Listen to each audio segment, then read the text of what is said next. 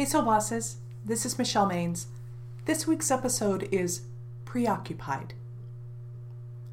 Krishna, I was hoping to talk to you about my daughter. I think you mentioned you have a young niece, right? Yes, Amy is 11. What's wrong? Krishna had been excited about getting together with Marcus. He had transferred from another group and always had the perfect joke during team meetings. She thought they'd have a light lunch, but clearly something was on his mind. To tell you the truth, I'm really concerned about Maria. I don't think junior high is easy for anyone, but Maria's really having a hard time. We hear about the girls in her seventh grade class every night at dinner. Marcus, that's natural. I have the same conversations with Amy. Of course she wants to fit in. It'll blow over, Krishna said, trying to reassure him. No, it's more than fitting in or a junior high rivalry. It's hard to describe. No matter where we try to steer the conversation, it constantly goes back to her classmates. Ellie won't like this dress. I don't want to read my paper in class. Jamie's will be better. It's as if she carries them around on her shoulder.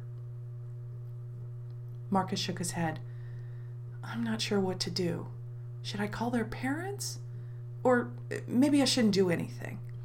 Perhaps Maria should just figure out how to handle this on her own. Krishna gave Marcus a weak smile. Look on the bright side. Only another year, and you'll have high school to worry about. It's easy to sympathize with Maria's troubles, but how does her story relate to Light It Up, the March series about conscious creation? Without realizing it, Maria allowed her classmates to steal her focus and emotions. She was endlessly preoccupied about what happened yesterday or what could happen tomorrow. T.S. Eliot put this anxiety ridden mentality into perspective when he wrote, For last year's words belong to last year's language, and next year's words await another voice. Are you running a grown up version of Maria's story? You could be nagged by thoughts like these. That new job posting sounds fantastic. Oh, if only I had gone to a better college.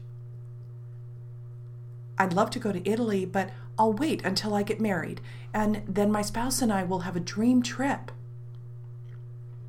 Our team lead just walked in. I should strike up a conversation.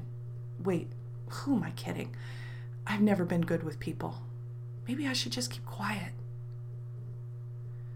Holding on to last year's words or next year's situations, often beyond your control, block manifestation. At the very least, your energy is constantly scattered in a million futile directions as you envision and try to manage what if scenarios.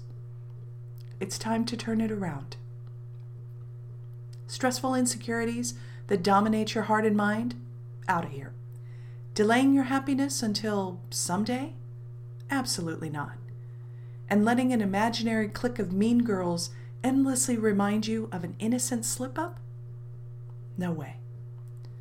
Conscious creation springs from passionate, concentrated energy. This is the week to shift from preoccupied to present. I'll see you next week.